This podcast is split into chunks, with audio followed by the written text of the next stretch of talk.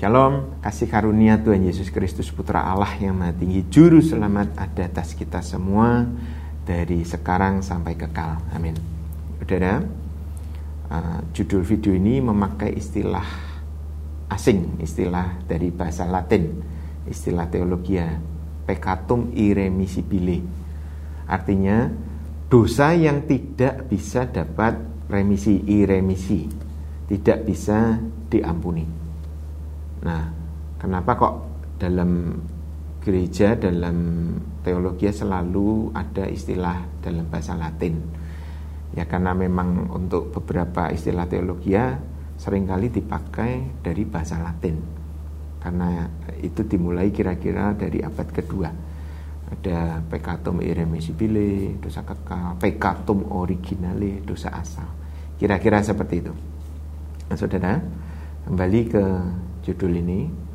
Jadi menurut Tuhan Yesus ada dosa-dosa yang tidak akan diampuni oleh Allah. Nah, kalau Tuhan Yesus mengatakan demikian, maka sebagai orang percaya kita harus memperhatikan apa sebenarnya ini dan bagaimana kita harus mewaspadai dosa ini. Karena tidak diampuni Allah, maka perkara ini harus kita fahami, kemudian kita hindarkan dari perilaku orang percaya. Nah sekarang, kalau dosa ini begitu serius dan Yesus sendiri tidak memberikan pengampunan atasnya, padahal kita tahu bahwa Yesus datang untuk mengampuni dosa, maka pertama kita harus tanya, apa kaitannya antara dosa yang tidak terampuni ini dengan tujuan Yesus datang ke dunia? Pasti ada kaitannya. Setelah kita pahami uh, tujuan utama Yesus datang ke dunia, baru kita bisa memahami keterkaitan antara dosa yang tidak terampuni dengan tujuan dari Yesus Kristus. Karena Yesus sekali lagi datang ke dunia untuk mengampuni dosa. Ya, mari kita dalami firman Tuhan. Saudara, uh, di dalam Injil Matius Tuhan pernah menjawab satu pertanyaan penting. Kita baca di Matius 22 saya akan bacakan mulai dari ayat 36 sampai 40. Matius 22. Dari 35. Dan seorang dari mereka ahli Taurat, seorang ahli Taurat bertanya untuk mencobai dia, "Guru, hukum manakah yang terutama dalam hukum Taurat?"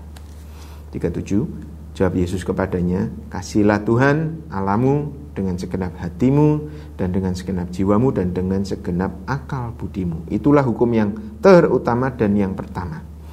39. Dan hukum yang kedua yang sama dengan itu, kata sama di sini dipakai homoia, artinya itu sejajar, tidak berbeda sama sekali, sama dengan tidak ada tinggi rendahnya, sejajar ialah Kasihilah sesama manusia seperti dirimu sendiri.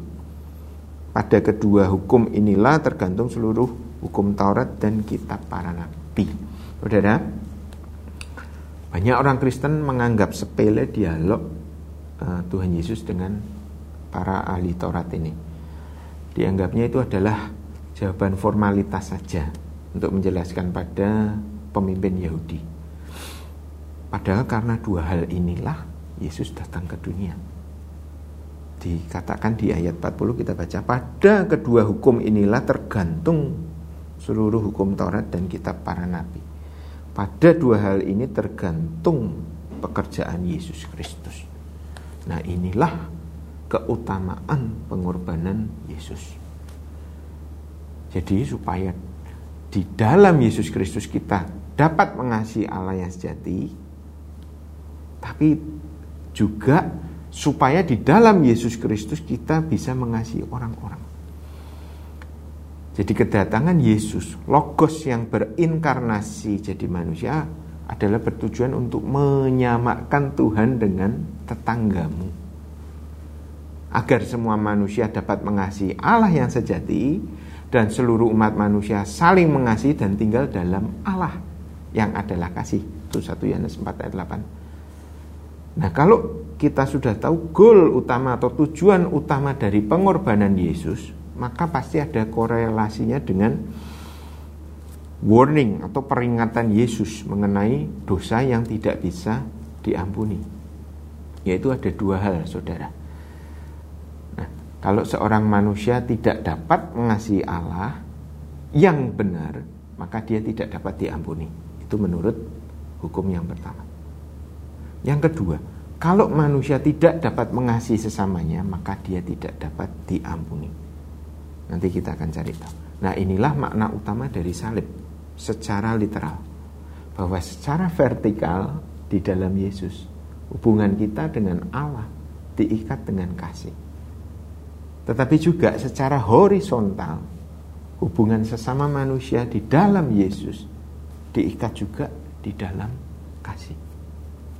Nah, inilah tujuan utama dari karya salib Tuhan Yesus.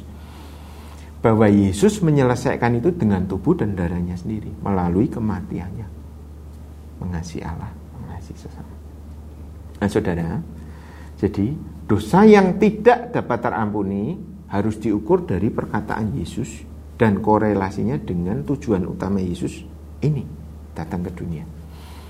Yaitu kalau seseorang tidak bisa mengasihi Allah, maka dia tidak dapat diampuni. Titik. Pengertian, pengertian ini sudah dibahas oleh pendeta Theophilus. Judulnya dosa yang tidak diampuni. Saudara bisa Ulang kembali. Kalau seseorang menghujat Roh Kudus itu sama saja menolak Yesus sebagai putra Allah yang Maha Tinggi, yaitu inkarnasi Sang Firman, juru selamat. Itu sama saja dengan tidak bisa mengasihi Allah. Maka tidak dapat pengampunan dosa. Saudara bisa ulangi video pengajaran tersebut. Nah, tetapi waspadai pekatum iremisibile berikutnya. Yesus memberikan penekanan di dalam doa Bapak kami. Ayat 12 itu katakan, ampunilah kesalahan kami seperti kami mengampuni orang yang bersalah kepada kami. Dari keseluruhan doa Bapak kami, penekanan Yesus ada di ayat 12, Saudara. Dan di ayat 14 dan 15 dia ulangi. Kita baca ya, itu di Matius 6. 12 tadi dikatakan dan ampunilah kami seperti ampunilah kami Ampunilah kami akan kesalahan kami seperti kami juga mengampuni orang yang bersalah kepada kami. Ayat 14 digarisbawahi lagi oleh Yesus. Karena jikalau kamu mengampuni kesalahan orang, Bapamu yang di surga akan mengampuni kamu juga. Tetapi jikalau kamu tidak mengampuni orang, Bapamu yang Bapamu juga tidak akan mengampuni kesalahanmu. Jadi saudara, karya Allah dalam Yesus ada dua. Pertama, salib Yesus mempersatukan kita dengan Bapa, kedua mempersatukan kita dengan sesama. Nah, inilah dunia baru yang dijanjikan Yesus. Menyatunya Allah dengan manusia yang di dalamnya hanya ada kasih. Dan tujuan utama dari karya salib Kristus adalah ini, kasih antara manusia dengan manusia, manusia dengan Allah. Saudara, tapi pikiran kita jangan sampai terbalik.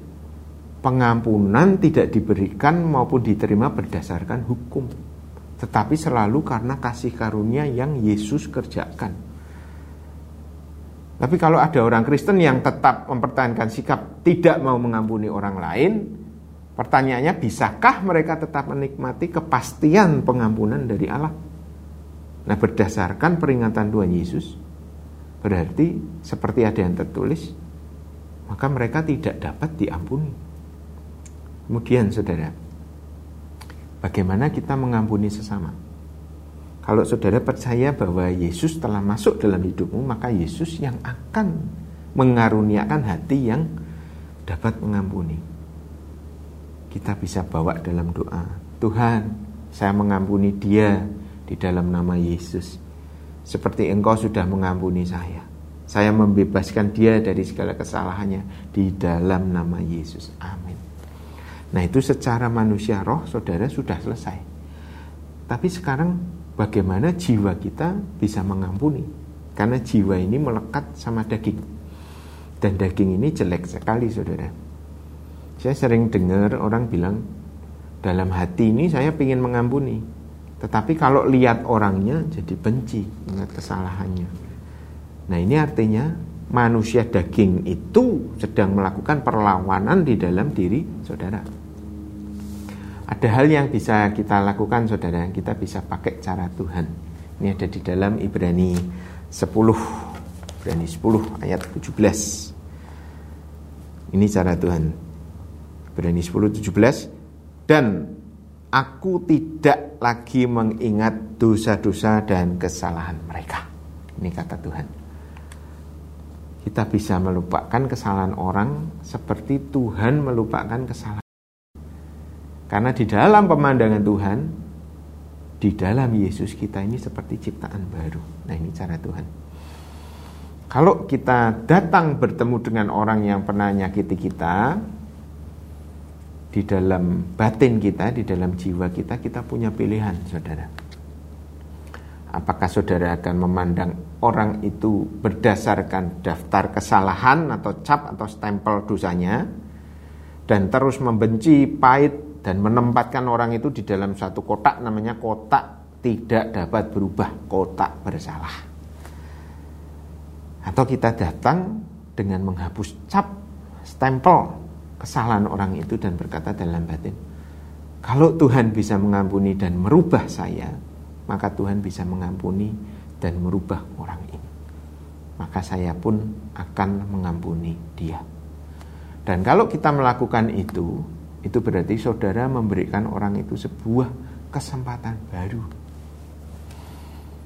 Pada hari perjumpaan itu, saudara meletakkan orang yang pernah bersalah itu pada saudara kepada kasih karunia Tuhan melalui hidup saudara. Nah, pada waktu saya sharing ini di M3 ada yang tanya ke saya, kalau gitu, begitu kita mengizinkan orang itu e, begitu kita mengampuni orang itu maka berarti kita mengizinkan membuka kesempatan orang itu untuk menyakiti kita lagi menjahati kita lagi. Ada yang bertanya gitu saudara.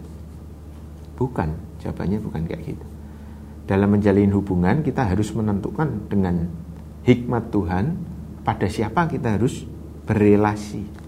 Dan bagaimana kita menjalin hubungan itu itu Tuhan uh, uh, mengatur itu Nah, kalau orang yang kita ampuni itu memang orang fasik, maka jagalah hubungan saudara dengan dia pada hikmat Tuhan. Jangan menjadi bodoh dan jangan masuk kembali dalam kejahatannya. Yang dimaksud firman Tuhan adalah lepaskan pengampunan, jangan membenci. Tetapi bukan supaya umat Tuhan menjadi bodoh dan jadi makanan orang fasik, bukan seperti itu Saudara. Tapi ketika berjumpa dengan orang tersebut, hati kita, batin kita, jiwa kita sudah bersih. Tidak lagi ada kemarahan akibat dari kebencian. Ini namanya melepaskan pengampunan. Ini namanya mengasihi sesama kita. Nah, mengenai pemulihan hubungan, Roh Kudus punya seribu satu cara. Kalau kasih karunia Tuhan bekerja, Tuhan akan pulihkan. Mari saudara, jangan keraskan hati, nikmati pengampunan Tuhan. Ampunilah bebaskanlah orang yang bersalah kepada kita. Amin. Tuhan Yesus memberkati. Shalom